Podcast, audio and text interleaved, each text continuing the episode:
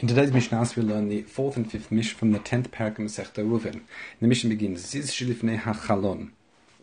So here we're dealing with a projection. So say, imagine a stone that is sticking out of the one's building that is just in, near a window.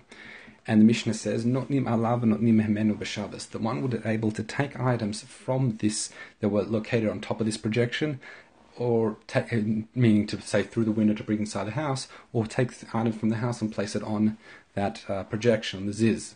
So two important points to mention. One is we're dealing with the projection that is higher than 10 tefachim from the Rosh Why?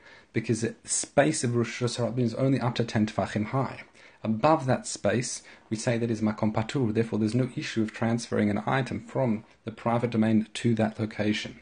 The next important point is, as the Bartenura mentions this, is that we must be dealing with kalim, utensils that would say smash if they fell. And then one wouldn't even be concerned about uh, going to retrieve them. Why is that important? That is important because if it's other items, that uh, then we're concerned that that if it fell, a person would quickly go and retrieve it from the Rishus Harabim and bring it into Rishus Hayachid, thereby violating a biblical prohibition of, of, of, transferring items from the public to private domain. The Rebbe Yonatan also mentioned this the katisatis that also if it's something that's likely to smash, someone will be even more careful when they place it on the ledge, therefore, thereby ensuring that it's less likely that the item will fall and run into those problems of retrieving them. Mishnah continues, Omed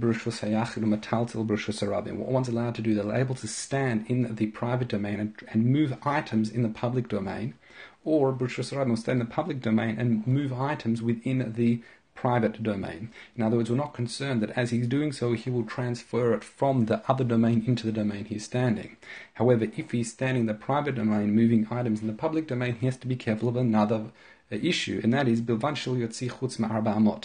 He's got to make sure he doesn't move that item at a distance of greater than four amot within the public domain, because that itself would be a biblical prohibition. Now let's learn the uh, the fifth Mishnah. Mishnah begins. Lo adam A person should not stand in the private domain yashtin and then urinate towards into the Rishus Harabim or stand in Rishus Rabim and do so Vyashtin B'Rishus Hayachid. Similarly, Lo Yarok, likewise, one is not allowed to spit something, spit from the private to public domain or back again. Here it's important to note that normally the prohibition of transferring from one domain to the other is if it's from a location which is called makom daled daled, a place that is at least 4 by 4 tefachim.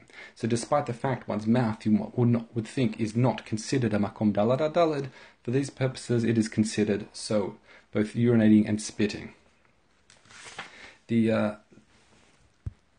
Rabbi Yehuda Omer, Rabbi Yehuda adds, Af mishanitlash ruko bepiv. So even if someone is standing in public domain and he is uh, detached enough spit from his mouth or phlegm such that he's, he's going to, it's ready to spit it out, at that point, lo yihalech arba amot. He's not allowed to walk in Rishus Harabim four amot until ad shiarok, until he actually spits it out. Why? Because as soon as it's ready to be spat out, according to Rabbi Yehuda, it's considered already as if he's carrying a, a foreign item, and it wouldn't be able to, to, carry this item, which is the spit in his mouth, more than four amot. Uh, here, once again, the Bartenura says halach is not like Rabbi Yehuda, but as always, don't rule any halach from our learning together, and always consult your Rav. Those are the Mishnah today.